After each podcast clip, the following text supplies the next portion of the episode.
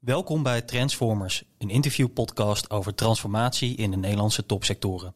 Ik ben Sebastian van Essen, marketeer bij T-Systems en voormalig innovatiereporter bij het FD en Nu.nl. Ik doe deze show samen met maakindustrie-expert Mark van Boksel en transportexpert Pieter Kool.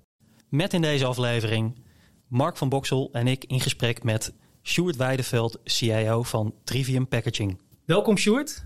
Dankjewel voor het uh, aanwezig zijn in onze podcast Transformers.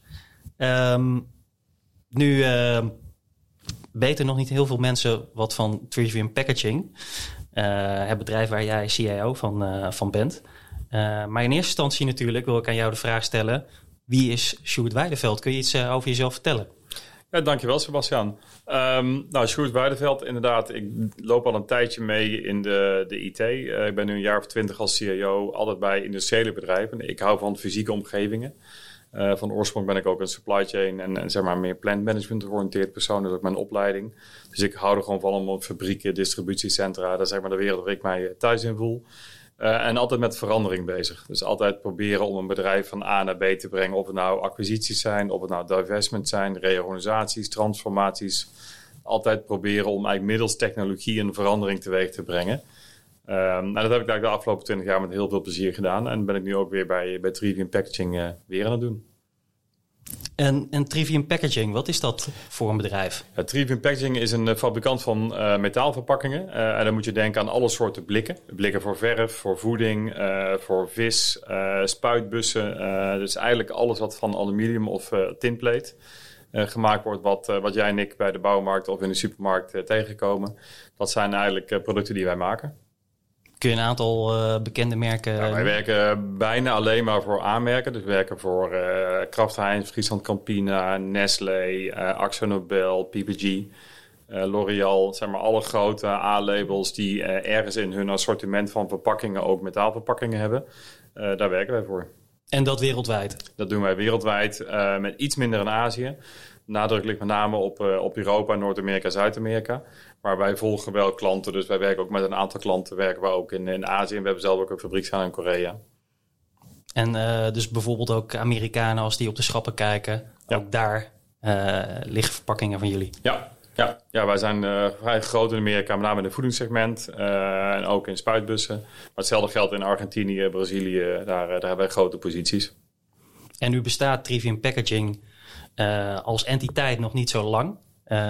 sinds 2019, uh, hoofdkantoor in, uh, in Amsterdam. Ineens een hele grote metaalverpakkingsreus uh, geregistreerd in ons land. hoe is dat zo ontstaan? Nou, Trivium Packaging is eigenlijk een samenvoeging van, van twee bedrijven. Het is de afsplitsing van de metaalverpakkingsdivisie van het Ierse Arda um, en het Amerikaanse Exal Corporation. En um, Arda heeft in het verleden Impress overgenomen, wat een, een Duits-Nederlandse fabrikant van metaalverpakkingen was, waarvan het hoofdkantoor ook al in Nederland stond, in Deventer. Dus er loopt eigenlijk een lange historie ook met Nederland. We hebben ook vijf fabrieken in Nederland. Dus de, de, keuze van Nederland was eigenlijk vrij logisch. En ook vanuit een investeringsklimaat is, is Nederland een heel goed maar juridisch en fiscaal systeem om, uh, om een entiteit à la Trivium te, te vestigen. Wat is de opdracht die ze jou dan meegeven, nu als CEO van, van die groep? Nou, er zijn eigenlijk drie dimensies uh, waar ik uh, met name dit geval door de, de, de board of directors van aangesteld ben. Enerzijds, wij hebben een, helaas een hele grote ransomware attack gehad in 2021. Uh, waardoor een, een, substantieel deel van onze fabrieken platgelegen heeft. En ook een groot deel van onze systemen langere tijd uitgelegen heeft. Wat ook onze hele supply chain, onze klanten ook behoorlijk geraakt heeft. Mm -hmm. Dus één, mijn eerste allereerste order was zorg dat je security op orde krijgt. Um, het tweede is, nou, Trivium zit in een transformatie.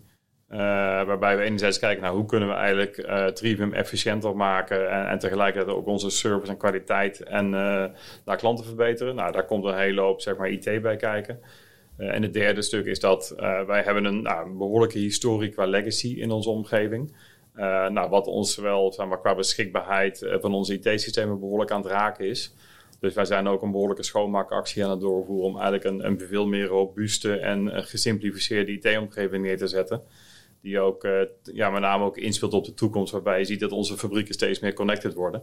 Ja, als je dan een infrastructuur hebt die dat niet ondersteunt, dan, dan gaat dat ja. wel heel erg wringen zeg maar, in je, je ambitie voor meer efficiëntie in je productieomgevingen. Ja, Ja, nou had ik gelezen dat jullie 50 fabrieken hebben. 54. Of 54 zelfs, ja. ja. ja. dat is een, een, behoorlijke uitdaging natuurlijk om... dat al die fabrieken hebben een eigen omgeving. Een eigen OT-omgeving, een eigen ja. fabrikageomgeving. Eh, ja. Hoe, hoe, hoe ga je dat aanpakken? Nou, dat, dat, is inderdaad een, een, behoorlijke uitdaging. Zeker ook omdat uh, het eigenlijk een hele lange historie van acquisities is. Dus je ziet ook heel verschillende soorten technologieën zie je in onze organisatie terug. Uh, dus we maken in principe, nou, grotendeels hebben we twee, drie verschillende soorten zeg maar, productietechnologieplatformen. Hmm. Maar daar zitten heel veel varianten van in al die fabrieken.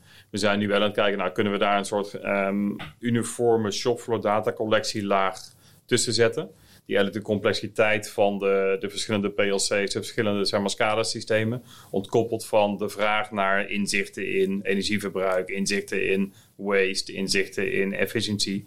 Dus dan ga je die twee van elkaar ontkoppelen. Waar je dat vroeger zeg maar, op locatieniveau deed en iedereen knutselde wat in elkaar om daarmee aan de slag te gaan, was het voor ons heel lastig om dat over fabrieken heen te kunnen zien. Nou, nu, door die laag er nu tussen te zetten, uh, ben je eigenlijk in staat om het transparant te maken over die verschillende zeg maar, fabrieken heen.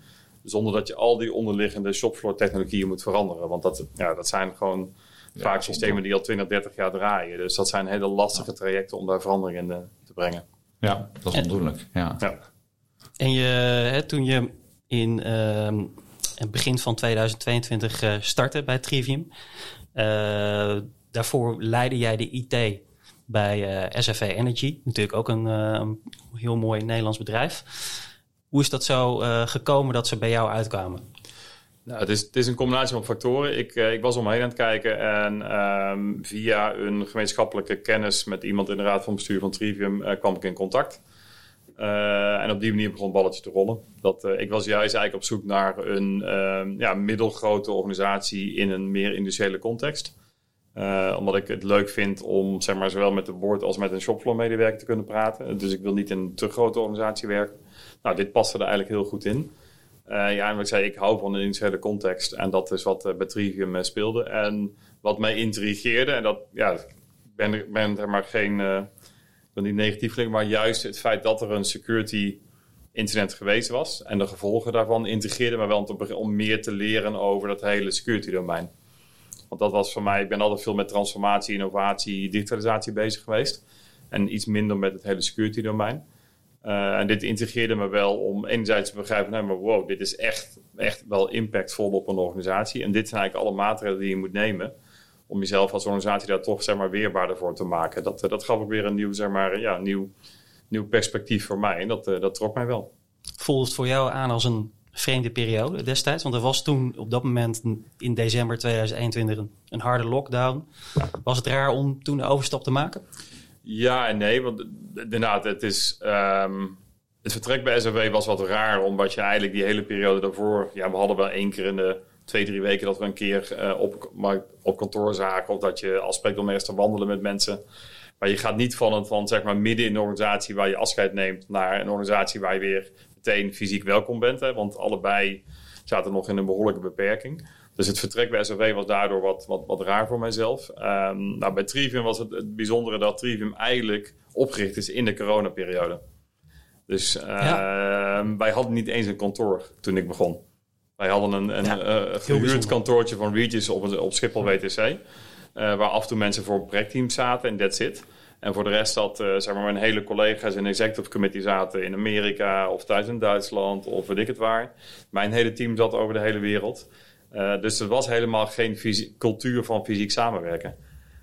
Uh, althans niet bij het management. Natuurlijk, fabrieken is een andere discussie. Maar mijn eigen team zaten overal nergens. En die hadden drie jaar lang alleen maar op afstand gewerkt. Maar het, het, het, voelde ook weer niet te, te veel ontvreemdend voor je? Nee, kijk, ik heb het voordeel dat ik, ik woon in de buurt van Zwolle. En we hebben drie, vier fabrieken in de buurt van Zwolle staan. Dus Hoogveen, Heerenveen, Leeuwarden, uh, Deventer. Dus ja, dan in plaats van dat ik ga thuiswerken, ga ik gewoon in een fabriek werken. En daarmee kom je wel zeg maar, in de, de, echte cultuur van het bedrijf. Want uiteindelijk zijn wij een fabrieksbedrijf en niet een kantoor op Schiphol. Dus, ja. Wat is de cultuur van het bedrijf? Nou, je merkt dat, dat Trivium is enerzijds een bedrijf wat um, gewoon veel trots op het product dat wij maken. Uh, ook omdat je het product heel zichtbaar is. Je loopt de supermarkt en je ziet het op schap staan. Dus je merkt dat er uh, ook over de hele wereld in, in zeg maar, onze fabrieken mensen gewoon generatie op generatie al bij het bedrijf zijn.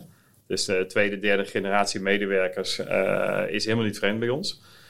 dus er zit heel veel gewoon, ja, best wel gewoon gehechting met, met het product en trots daarop. Ehm, aan de andere kant zie je wel dat ja, mensen ook wel de hele propositie die wij neerzetten, betrekt mensen ook aan. Uiteindelijk is, is blikverpakking een veel duurzamer verpakking dan plastic. Nou, wij zijn heel agressief bezig om met klanten te kijken, nou, kunnen we jouw verpakkingsstroom ombouwen van plastic naar blik? Uh, en daarmee eigenlijk een duurzamere propositie creëren. Uh, nou, dat is ook iets wat mensen aantrekt. Dus je merkt ook wel dat, dat het is wel de trots van het product en de historie, als ook dus wel zien dat wij, nou, wij zijn ook behoorlijk actief op iets van duurzaamheid. Ecovaris uh, Platinum gecertificeerd als enige verpakkingsbedrijf in de wereld. en dat is meer dan een PowerPoint bij ons. Wij beleven dat en zijn heel actief bezig om te kijken naar hoe kunnen wij zorgen dat wij met onze klanten komen tot een duurzame verpakkingsindustrie. Uh, en tegelijkertijd zijn we aan de achterkant met al onze staalfabrikanten kijken naar hoe kunnen we zorgen dat het product ook duurzamer wordt. Door slimmer in te gaan met, uh, met het productontwerp. Uh, dus minder materiaalgebruik, andere toepassingen gebruiken, maar ook tot met groenstaal en het verhogen van zeg maar, recyclaten in producten. Dus aan twee kanten zijn wij er heel druk bezig. En dat merk je wel dat dat wel een propositie is die mensen aanspreekt. En dat sprak mij ook aan. Ik wil alleen werken voor een bedrijf waar ik wel het gevoel bij heb dat het op een of andere manier een bijdrage levert aan een groter thema. Heb jij uh, externe partijen die je daarmee begeleiden dan? Want het is best een complexe, complexe job. Het is niet alleen een traditionele CIO, het is eigenlijk meer CDO, eh, transformatiemanager. Hoe, hoe doe je dat? Nou, wij hebben een, een grote transformatieprogramma lopen waar we ook ondersteuning van McKinsey bij hebben. Ehm, en McKinsey helpt ons enerzijds met het gewoon een spiegel voorhouden. Uh, van, nou, jullie, jullie, willen dit, dit is hoe de industrie ervoor staat, of hoe andere industrie ervoor staan. En dat is waar je staat ten opzichte van. Uh, of het nou over kosten gaat, over kwaliteitsniveaus, over serviceniveaus. Mm Dus die geven ons eigenlijk continu feedback op, uh, dit is waar je lat neer moet leggen. Nou, en dat, dat gaat vrij ambitieus. Dus daar zit een behoorlijke drive achter om eigenlijk continu best in klas te worden op de dimensie die wij belangrijk vinden. Uh, en we werken selectief met andere partijen. Nou, ik heb een, stuk werk met Accenture gedaan bijvoorbeeld voor het neerzetten van het zeg maar, IT-transformatiestuk. Uh, we werken met Ernst Young rondom het hele security uh, agenda stuk. Dus wij kiezen gewoon selectief andere partijen die op, op andere dimensies daarvan ons helpen. Maar wij proberen zoveel mogelijk toch wel de uitvoer zelf te doen. Dus wij vinden het toch wel belangrijk dat wij gewoon de kennis zelf in huis hebben. Over de, met name de belangrijkste technologieën en de belangrijkste transities waar we mee bezig zijn lijkt me lastig voor een bedrijf dat eigenlijk als entiteit nog maar net bestaat en waar meerdere uh, onderdelen van uh, ja, samengebracht zijn. Hoe, hoe, beschouw je dat zelf? Hoe, uh, hoe, hoe, complex is de organisatie? Nou, en dat, dat is absoluut een punt. als je kijkt um, bij ons op hoofdkantoor, dus zeg maar op het global hoofdkantoor hier op Schiphol, denk ik dat daar nou, nog geen 10% mensen werkt die langer dan vier jaar voor Trivium werken. Dus die een historie hebben in een van de twee moederbedrijven. Uh, dus dat wil zeggen dat bijna iedereen nieuw binnengekomen is.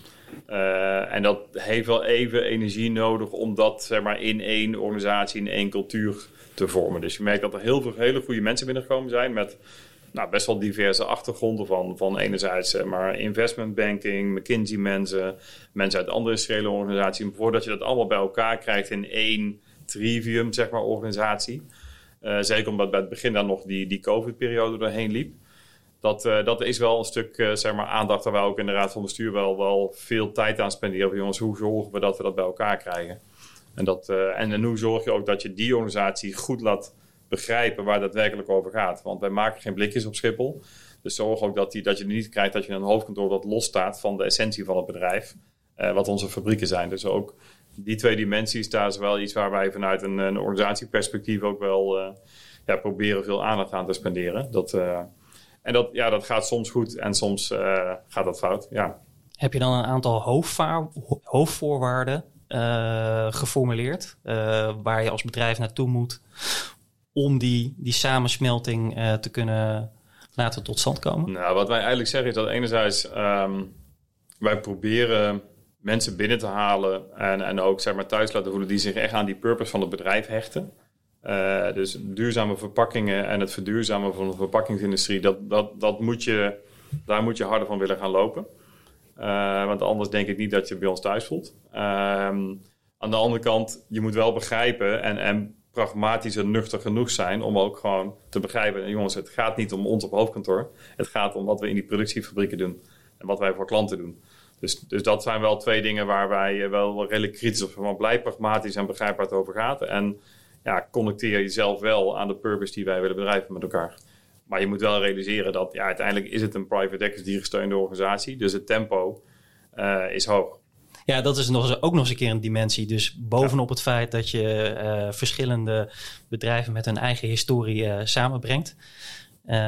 Covid-periode, complexiteit, nieuwe entiteit in, in Nederland, hoofdkantoor.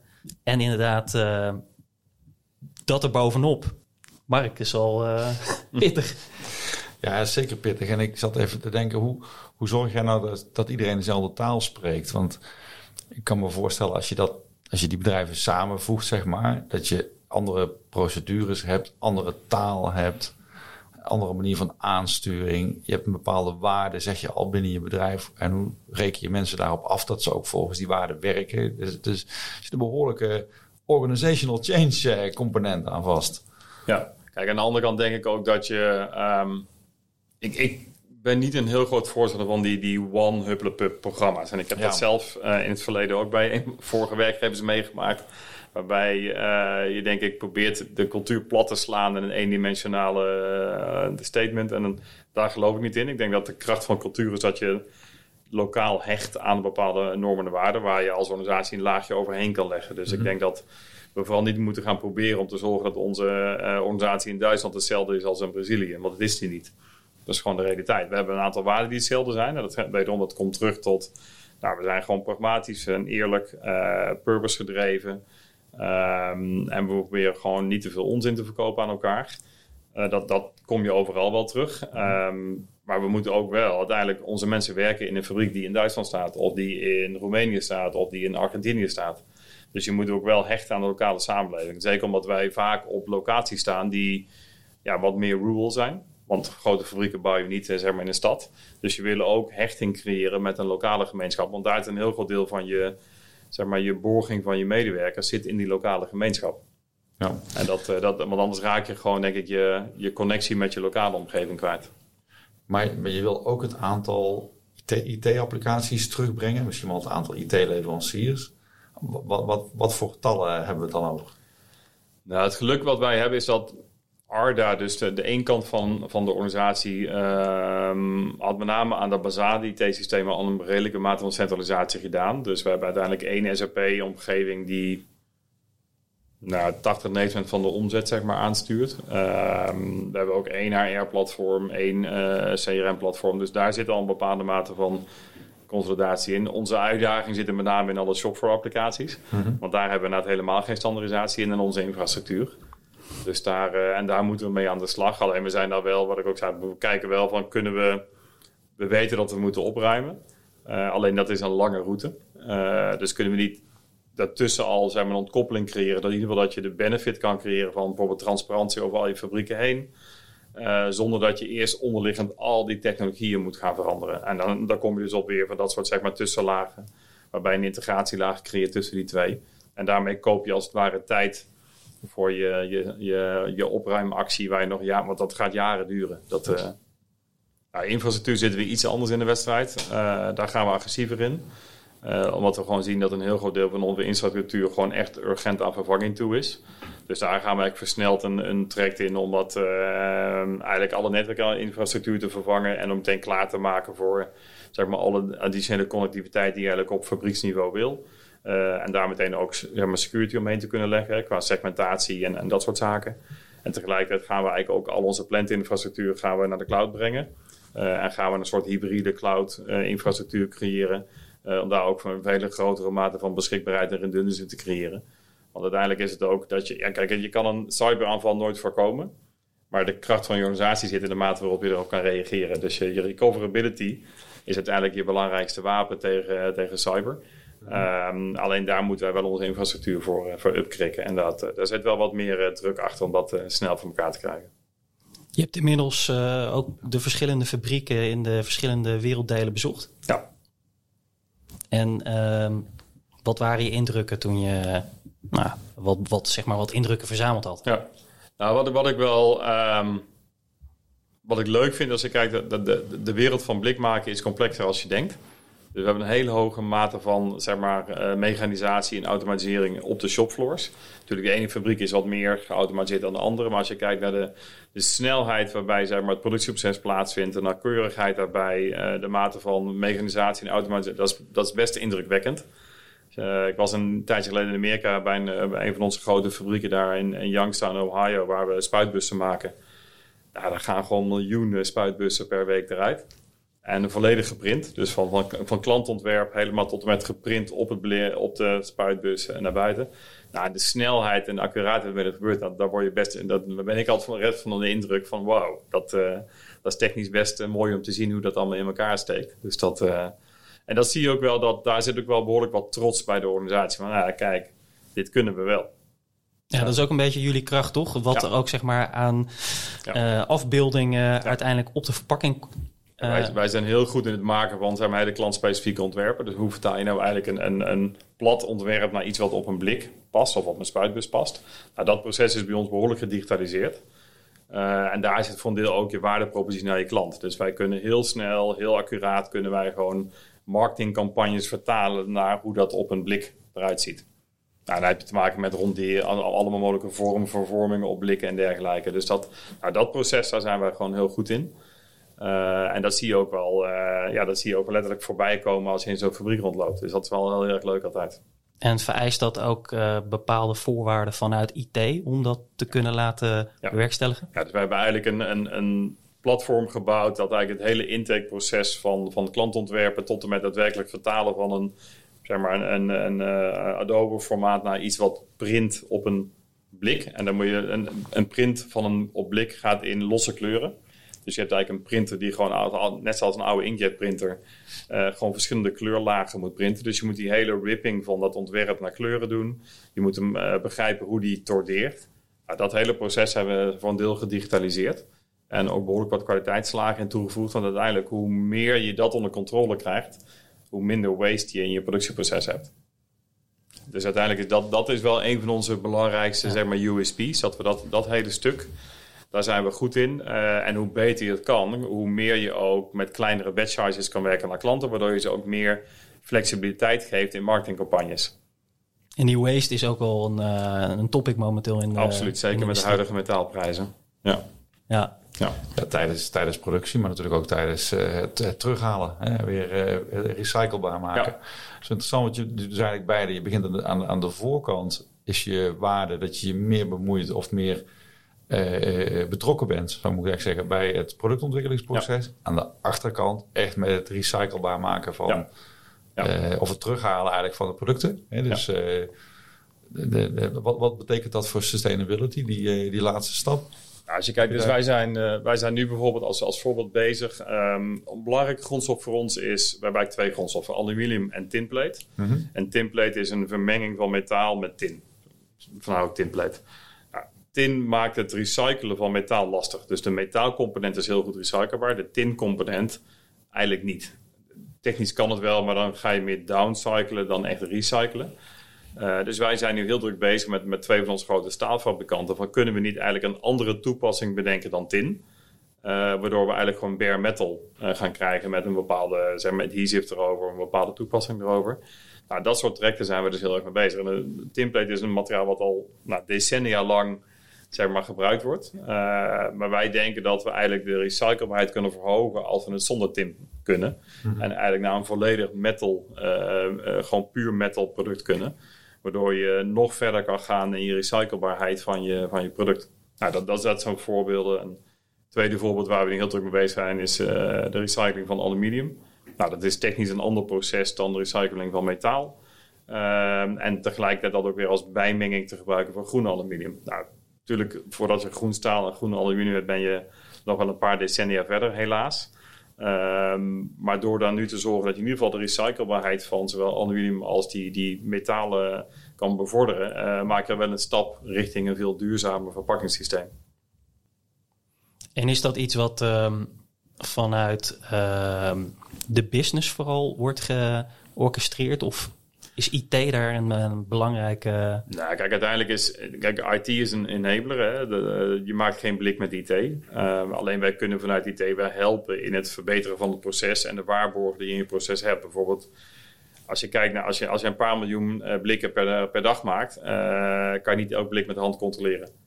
Dat is gewoon de realiteit. Dus wij hebben zeg maar, digitale kwaliteitscontroles in ons productieproces zitten. Nou, die moeten weer ontsloten worden uh, richting je kwaliteitsafdelingen en je kwaliteitsborgingen. Nou, dat, dat stuk ontsluiting is waar IT een hele belangrijke rol speelt. Of wij zijn nu bezig met een, een, een heel groot zeg maar, supply chain planningsproject om te zorgen dat we eigenlijk op een betere manier om kunnen gaan met het plannen van onze fabrieken. Ja, dat werkt ook niet zonder IT. Dus je enabled een, een businessverandering maar uiteindelijk produceren wij, uiteindelijk de klant koopt een blik. Dat is gewoon de realiteit. Uh, en koopt niet een IT-product. Je had het al over, over legacy uh, in het begin, dat dat een van de uitdagingen is. Um, ja, hoe um, relatief gezien, hè, ook bedrijven die, die je eerder hebt meegemaakt, hoe, hoe groot is de legacy-uitdaging? Nou, ik denk dat de legacy aan de ja, IT-applicatiekant valt mee. Ik heb bedrijven gezeten waar ik 35 ERP-systemen had. Uh, ik heb er gelukkig binnen Trivium heb ik er uh, zes op dit moment. Dus dat, waarvan 1 80, 90% van de business afdekte. Dus dat, dat betreft valt de IT-legacy aan de applicatiekant is te overzien. De infrastructuur-legacy is wel groot. Alle fabrieken hebben hun eigen oude zeg maar, server-infrastructuur, storage-infrastructuur, netwerkinfrastructuur. En daar moeten we echt mee aan de slag. Um, onze grootste legacy zit gewoon in onze productievloer. We hebben uh, allemaal verschillende soorten shopfloor controlsystemen, verschillende PLC's, verschillende SCADA-systemen die over het algemeen vrij oud zijn. Uh, nou, toevallig gisteren een hele discussie weer over een, een productieomgeving waar we gewoon nog op XP draaien. Uh, ja, want we hadden hem al geüpgrade van DOS vorig jaar. Zo. Oké. Ja. Dus daar zit met name in die, uh, die, die shopfloor kant, uh, daar zit onze grootste legacy uh, challenge. Kijk je dan met grote ogen als je dat hoort? Ja en nee. Van de andere kant, ja, als je een beetje weet hoe zeg maar, fabrieken van binnen... Ja, wij zijn geen ASML of geen zeg maar BMW-fabriek. Dus als je zeg maar, in onze type industrie, manufacturing kijkt... Ja, weet je gewoon dat dat soort zeg maar, toepassingen gaan vaak 20, 30 jaar mee. Dus ja, het is niet vreemd dat je dan ook ja. zeg maar onderliggend, uh, dus operating en dergelijke tegenkomt uit, uh, uit de jaren tachtig. Ja. ja. dat klopt wel. Maar je hebt natuurlijk wel heel veel dezelfde uitdagingen. Jij noemde net kleine batchgroottes bijvoorbeeld. He, dan, dan, dan, dan moet je wel de juiste use cases implementeren, de juiste technologie implementeren om dat ook echt te kunnen. Ja. ja. Dus je hebt, die, je hebt wel veel van die uitdagingen die ook ASML heeft. Ja. En dus uh, alleen het product is anders. Het product is ook iets goedkoper dan ASML. Dat klopt, ja. ja vanuit die, die legacy, uh, is dat, is dat een, een, uh, een uitdaging die echt een IT-uitdaging is? Of, is de business daar ook weer bij betrokken? Nou, kijk, dat kan je niet zonder zeg maar, de business te doen. Uh, als je gewoon kijkt, een groot deel van die zeg maar, operationele technologiesystemen, die, die worden beheerd door lokale plant engineering, lokale zeg maar, electricians op de fabrieken. Um, waarbij wij nu de afspraak gemaakt hebben, is uiteindelijk zijn de lokale organisaties vaak verantwoordelijk voor het systeem zelf. Wij zijn verantwoordelijk voor de connectivity en daarmee ook de security van die applicatie. En ook voor de ontsluiting van data uit die applicatie naar iets anders. Dus, zo, en de, dus wij moeten altijd met de lokale omgeving en de lokale mensen werken. Vandaar dat ik ook per se ik wil lokale IT'ers op die locaties hebben. En ik wil niet dat die mensen zich bezighouden met het uitgeven van laptopjes en dergelijke. Uh, want dat is gewoon een regulier IT-probleem. Maar onze lokale IT-mensen zijn mensen die snappen wat er gebeurt als een oven uitvalt in zo'n productiestraat. En waar je moet gaan kijken om te zorgen dat je het probleem oplost. Dus de OT-kant is eigenlijk waar wij de grootste waarde toevoegen in die fabriek. Alleen dat gaat altijd wel samen met onze lokale collega's. Ja, Jullie uh, zoeken onder meer zo'n type voor de Deventer-fabriek, klopt dat? Ja, ja meerdere. We hebben uh, nog behoorlijk wat open plekken helaas uh, in, in onze organisatie. Welke, welke locatie nog meer? Nou, wij zoeken zeg maar, niet specifiek Deventer, maar Deventer is onze grootste fabriek in Nederland. dus wij zoeken nog meerdere zeg maar, echt IT, OT, engineer support mensen in, in onze Nederlandse organisatie. idem in Frankrijk, in Budapest, in Amerika op verschillende locaties. Uh, nou, we zoeken nog wat centrale rollen in uh, zowel Boedapest als Amsterdam. Dus we hebben nog, nog redelijk wat, wat posities open voor mensen die, die de wereld van Blik willen verkennen. Hoe ver houd je dat, de, de, de legacy waar we net over hadden, hoe ver houd je dat af van wat, wat veel moderne CIO's, CDO's tegenwoordig graag willen hebben? Die, die data analytics, dat je veel waarde uit je data haalt. Houd je dat daarvan, hoe ver houd je dat daar vandaan? Nou, wat ik, wat ik al van eerder refereerde, wij in plaats van die legacy op te ruimen op die shopfloor, zeggen we nee, legacy blijft gewoon legacy, die laten we gewoon draaien. Alleen wij proberen daar een, een ontsluitingslaag tussen te zetten, die eigenlijk in staat is om aan de ene zijde te communiceren met al die shopfloor systemen, en aan de andere kijk die data te streamen uh, naar waar je het nodig hebt. Dus dat, en daar zie je enerzijds is het gewoon zeg maar dashboarding of streaming voor lokaal gebruik. Hè. Je wil gewoon iemand die aan de productielijn ziet uh, zit, gewoon kunnen, kunnen zien live van hey, wat doe ik op mijn productielijn? Wat zijn mijn, uh, mijn temperatuurgegevens, mijn snelheden, mijn, mijn waste, mijn kwaliteitsparameters. Want dat is waar je de shopfloor draait. Dus dat stream je lokaal. Maar tegelijkertijd wil je kunnen zien, hey, wat is mijn waste op dat type proces over vijf fabrieken heen? En die data streamen we naar ons, uh, ons wat in de cloud staat. En daar kunnen we dan weer met, nou, we hebben een operational excellence afdeling of een kwaliteitsafdeling op global niveau zitten. Die gaan daarmee aan de slag. Om te kijken of ze nieuwe inzichten kunnen creëren voor hun verbeterprogramma's. En bepalen die dan ook welke shopfloor systemen uiteindelijk nodig zijn? Of is dat, voor, dat, dat nog voor de fabriek zelf?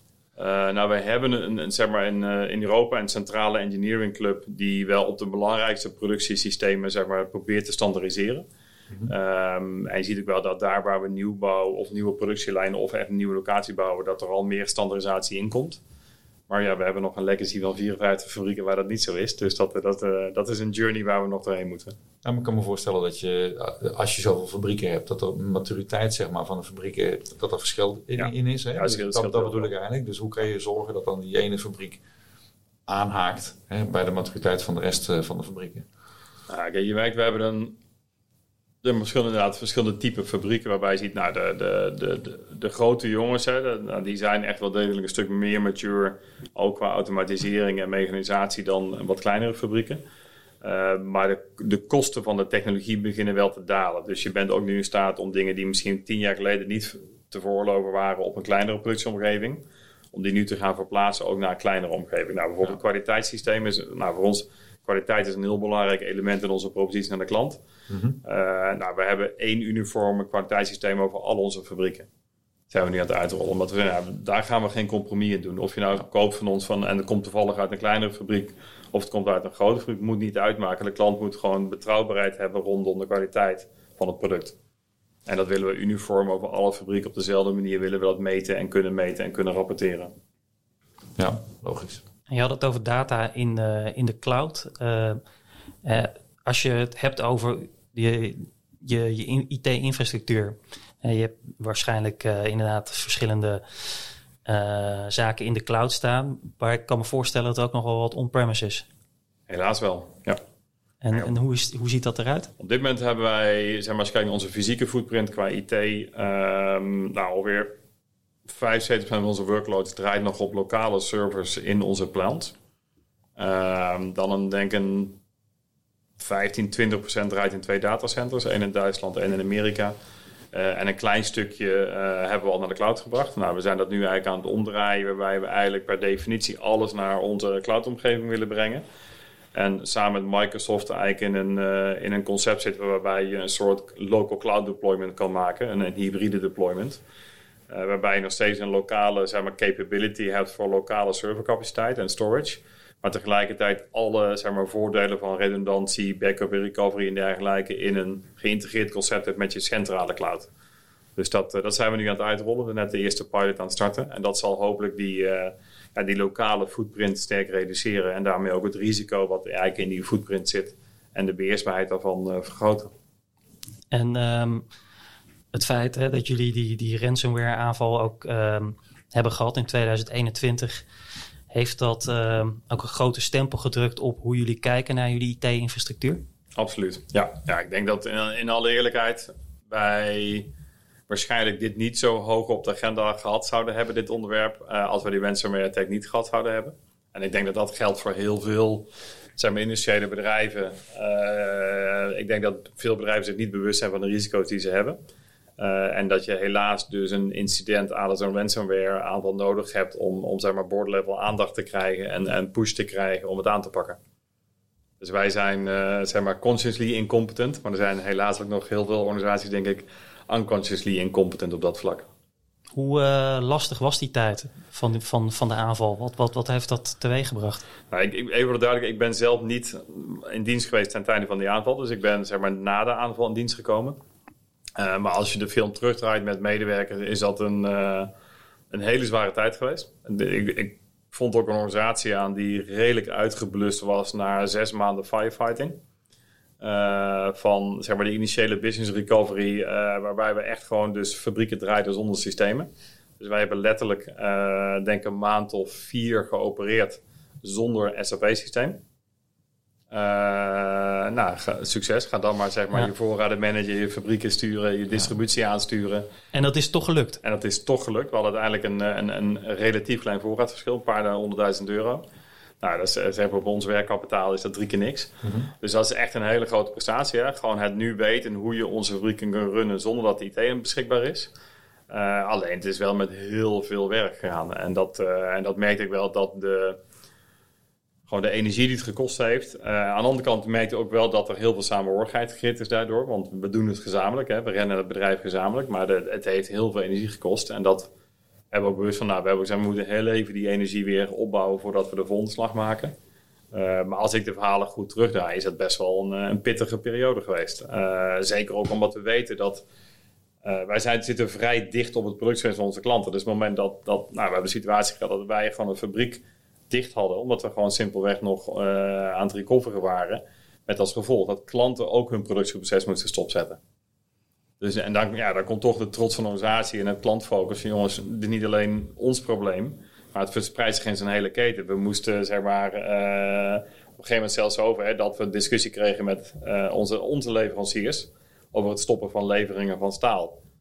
Nou, dat creëert ook behoorlijk weer wat supply chain problemen zeg maar, bij die staalfabrikanten. Dus ja.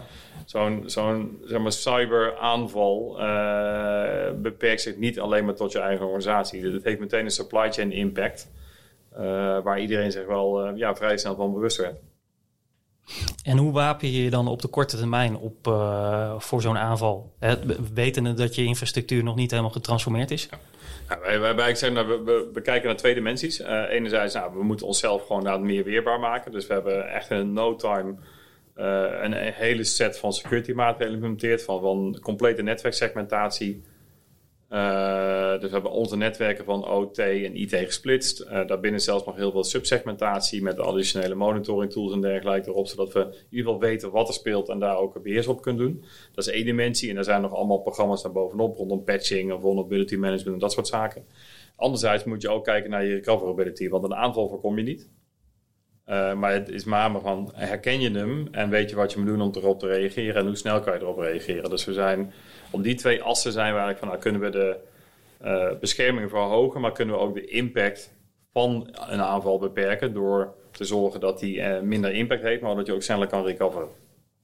Waar wil jij in ieder geval de komende vijf jaar, en ook even specifiek eventjes naar dit jaar kijken, waar wil je Trivium heen brengen?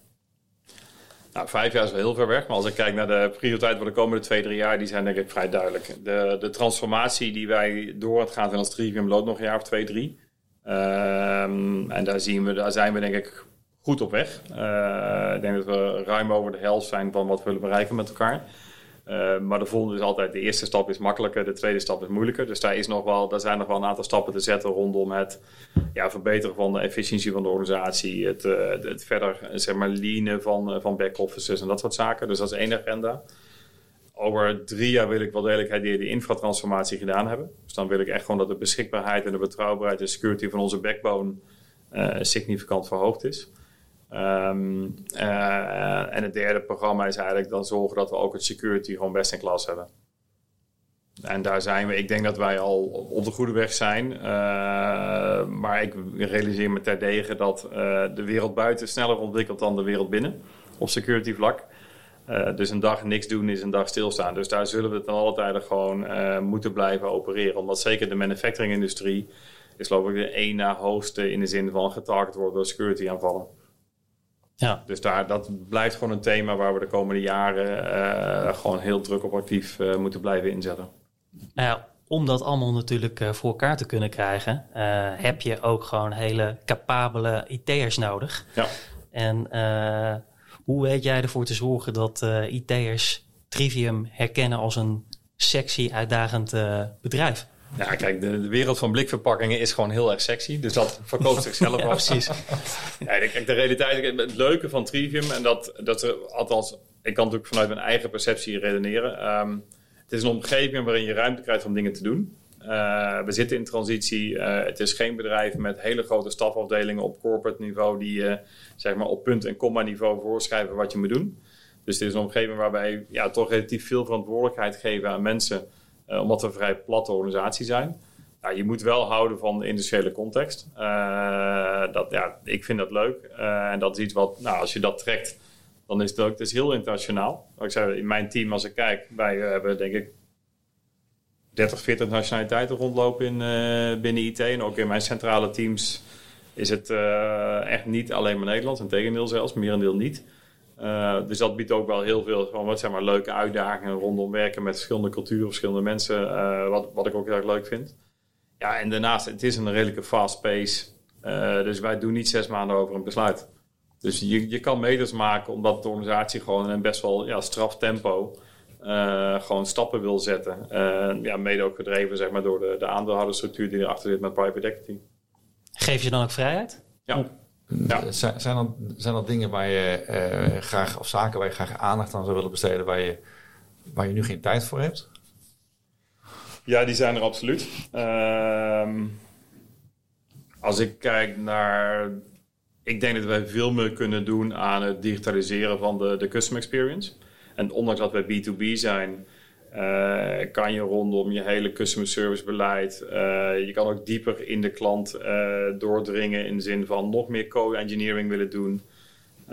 ik denk dat wij op het gebied van zeg maar, transparantie van onze supply chain keten en de consequenties daarvan voor klanten ook veel meer kan doen in de hele customer. Dus daar is nog wel degelijk denk ik een hele stap te zetten. maar daar komen we op dit moment gewoon niet aan toe. Daar hebben we gewoon andere prioriteiten lopen. Dus dat, dat is één ik denk dat wij ook nog veel meer kunnen op die shopfloorkant. Mm en op nog een veel gedetailleerder niveau gewoon data kunnen ontsluiten en daar scenario's mee kunnen doen om uiteindelijk naar preventive maintenance te gaan, om nog meer waste reduction voor elkaar te krijgen. Alleen, je moet die eerste laag stapje voor stapje opbouwen. Dus daar, daar zijn er wel degelijk, eh, denk ik, uh, opportunities. en ik ben niet tevreden met de IT-gebruikerservaring die we leveren. Ik vind dat wij we werken verschrikkelijk hard en we hebben een ontzettende serviceinstelling. Uh, alleen het gaat heel vaak met brute force. Dus, dus onze interne IT-processen, hoe wij service leveren aan onze, klant, aan onze interne klanten, aan onze medewerkers, ook de, de gebruikerservaring loopt nog met achter eh, wat, eh, wat je in deze tijd zou verwachten. Wat heeft je het meest positief verrast de afgelopen anderhalf jaar? Uh, ik ben heel blij met, met zeg maar, de lokale IT'ers en, en de kennis die zij hebben rondom zeg maar, de systemen die in een fabriek hebben. Uh, want zonder dat denk ik dat je echt heel kwetsbaar bent.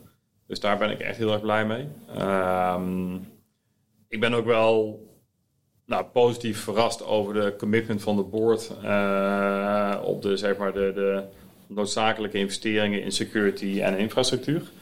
Uh, nou, natuurlijk weet ik ook wel dat dat gedreven is door wat er gebeurd is in 2021 met het security incident. Maar wij investeren we echt wel significante eh, effort in het, in het ja, vergroten van de beschikbaarheid en de beveiliging van onze, onze IT-backbone. Meer dan dat ik in het verleden bij andere organisaties gezien heb. Dus dat zijn wel dingen die, ja, dat verrast me wel.